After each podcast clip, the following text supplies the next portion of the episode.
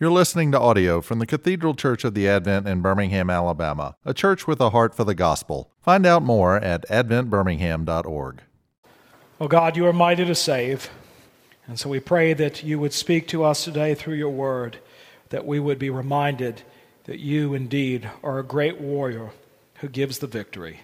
In Jesus' name, amen. Uh, the prophet Zephaniah preaches at a time of great transition in the life of the kingdom of Judah. Josiah is the king, and like his great grandfather, he has instituted religious reforms because the religion of Josiah's day had become a mix.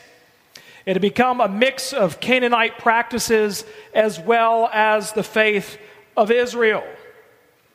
And so, even though this happened long, long ago, even leading up to the Babylonian captivity, it's still a word for us today.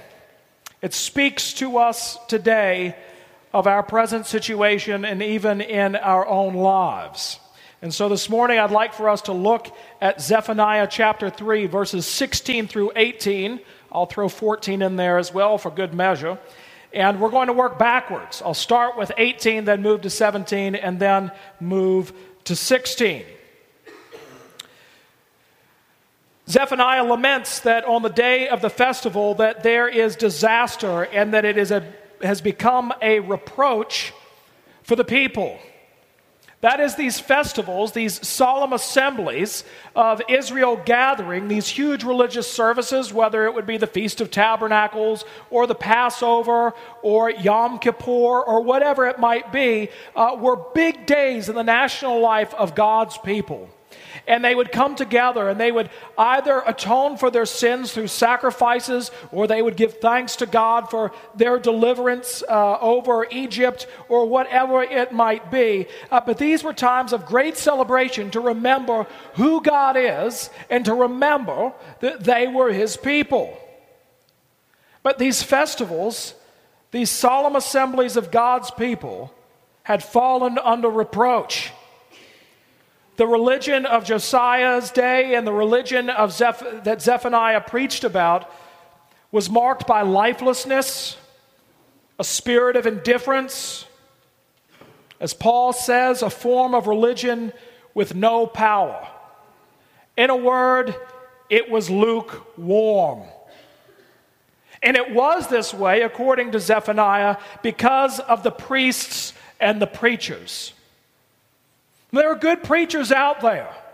Uh, Zephaniah is contemporary with Jeremiah. He's contemporary with Habakkuk. He's contemporary with Nahum.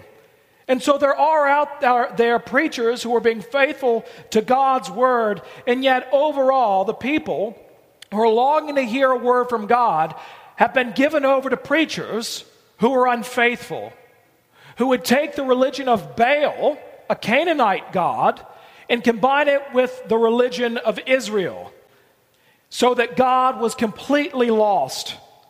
For to add to the gospel is to subtract. Anytime you try to add anything to the message of the Bible that isn't there, the message is lost. And so, people began to care more about their finances and respectability than for truth or grace. This has been a problem for a long time in the life of God's people.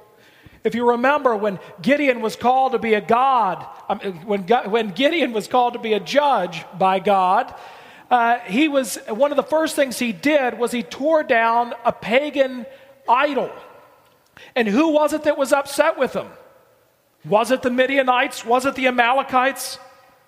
No, it was his own family, Hebrews, who were upset with him for tearing down a pagan idol.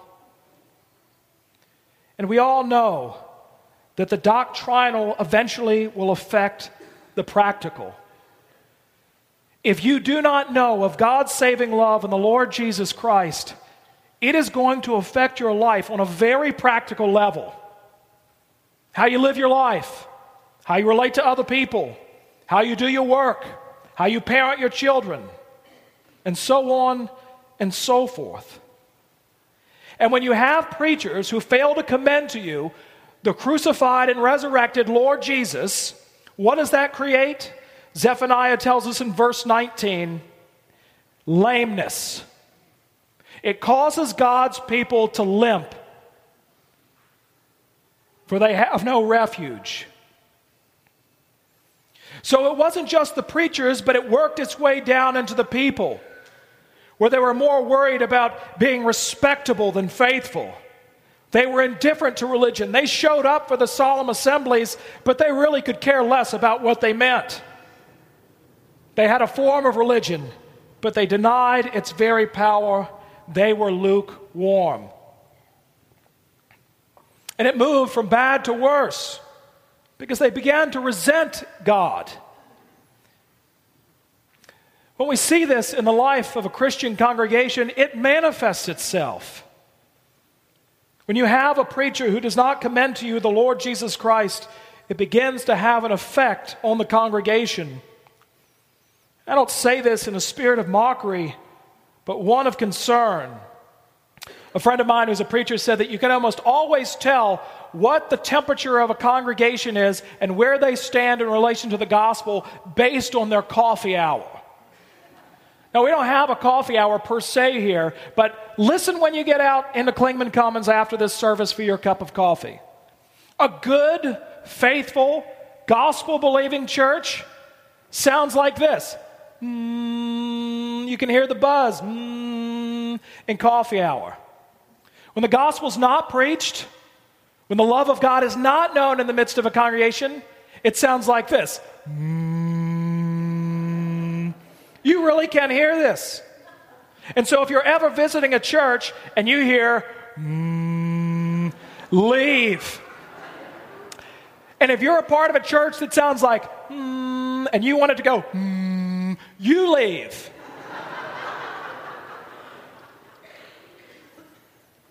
It's something that weighs heavy on the hearts of God's people when they hear that people aren't sharing in the gospel, when the preacher isn't commending to them God's mercy in the Lord Jesus Christ.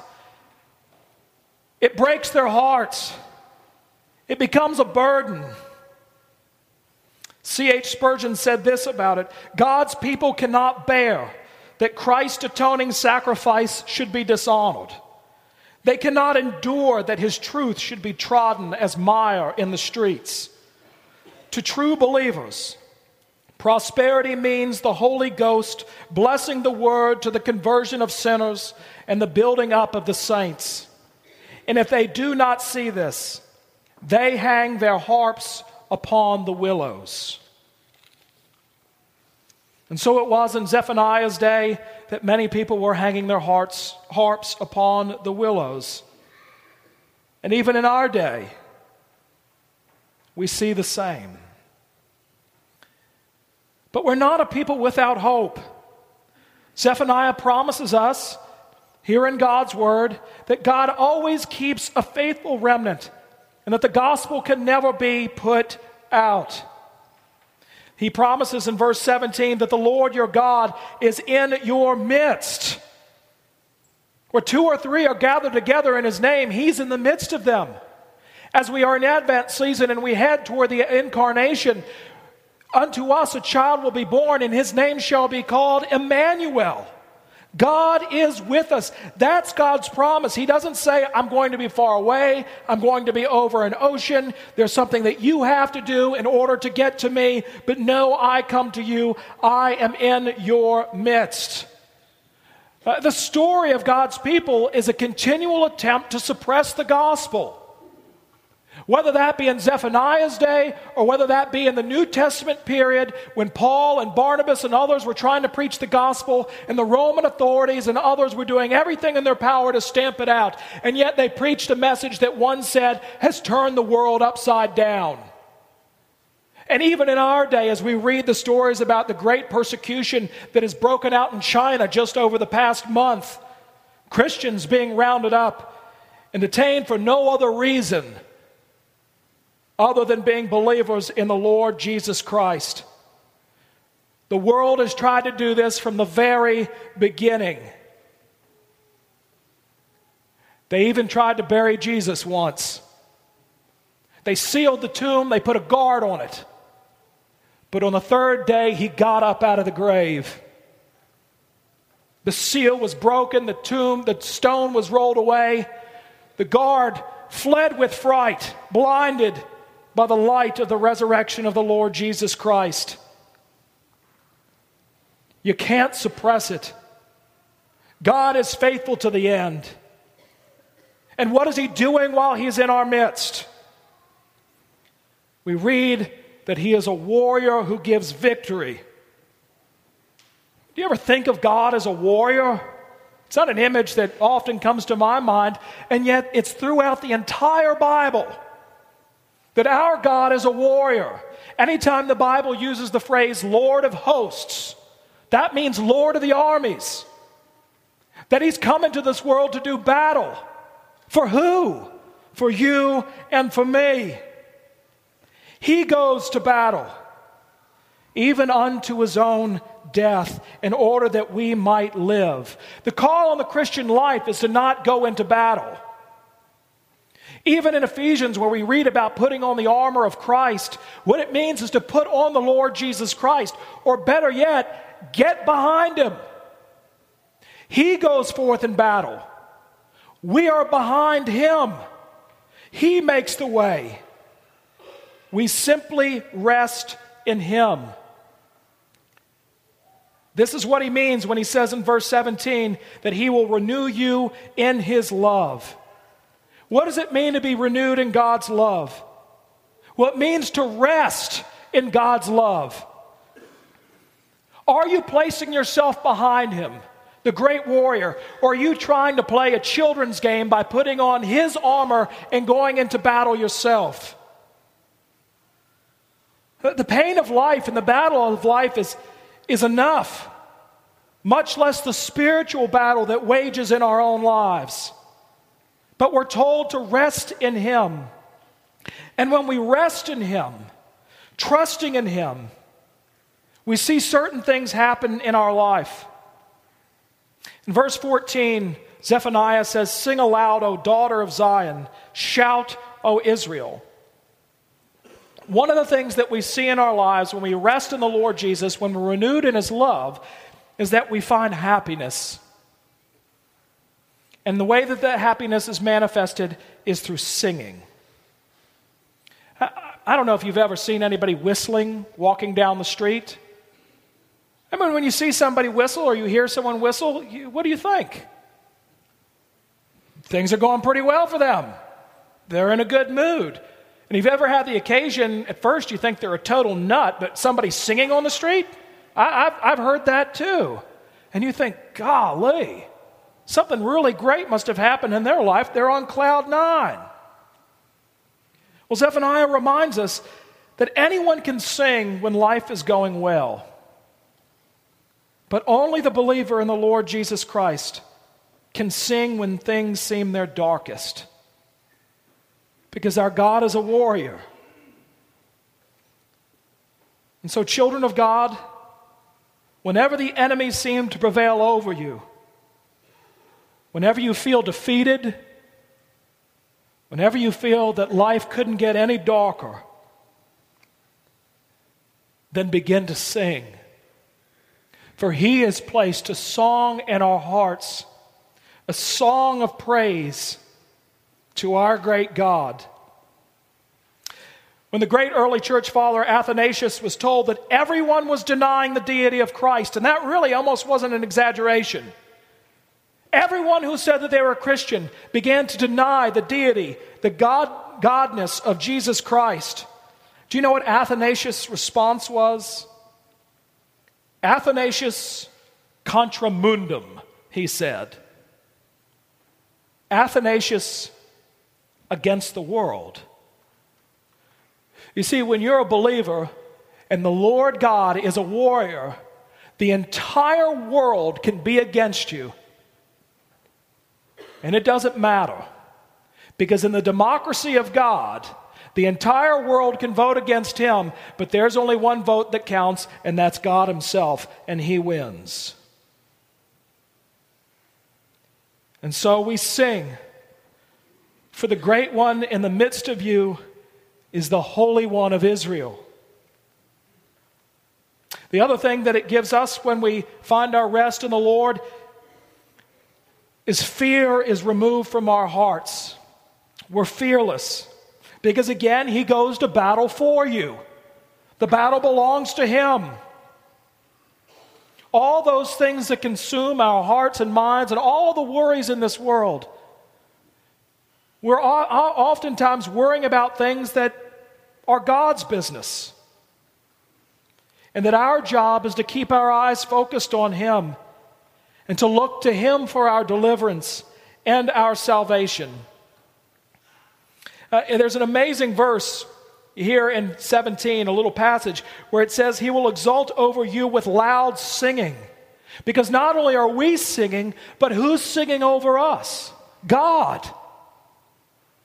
Do you know that God sings over you? All the time, He sings to you. There's probably not a more touching image of a parent singing over their baby child. And yet, no matter how old you and I get, God sings over you.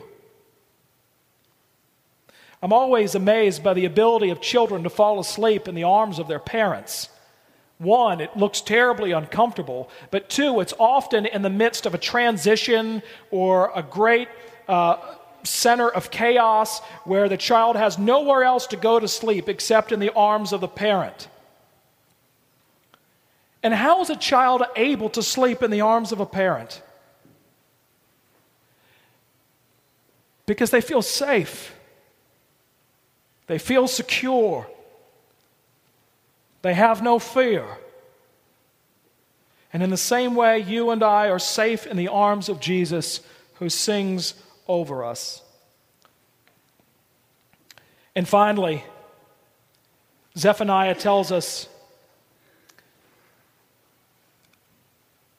let not your hands grow weak. That is one of the fruits of resting in God is zeal. And so, friends, let us be about the work of the gospel to see that the banner is not dropped even when preachers drop it, that we would love one another in this solemn assembly, the Advent, that we would lift up the cross of Christ and his resurrection, and in our own lives, rest in his grace and mercy. For the Lord is a warrior who gives victory. Let us pray. Lord, we forget that we're yours. We forget that you hold us in your arms, that you sing over us, that you cast out fear and you instill joy. You put a song in our heart. You give us a zeal for your gospel for it is the only message that brings salvation. And so, Lord, this Advent season, that we would rest in you and you alone, for you are our great warrior, and only in you is the victory. Amen. You've been listening to audio from the Cathedral Church of the Advent. If you live in Birmingham or find yourself visiting, we hope you will join us at one of our Sunday services. Find out more at adventbirmingham.org.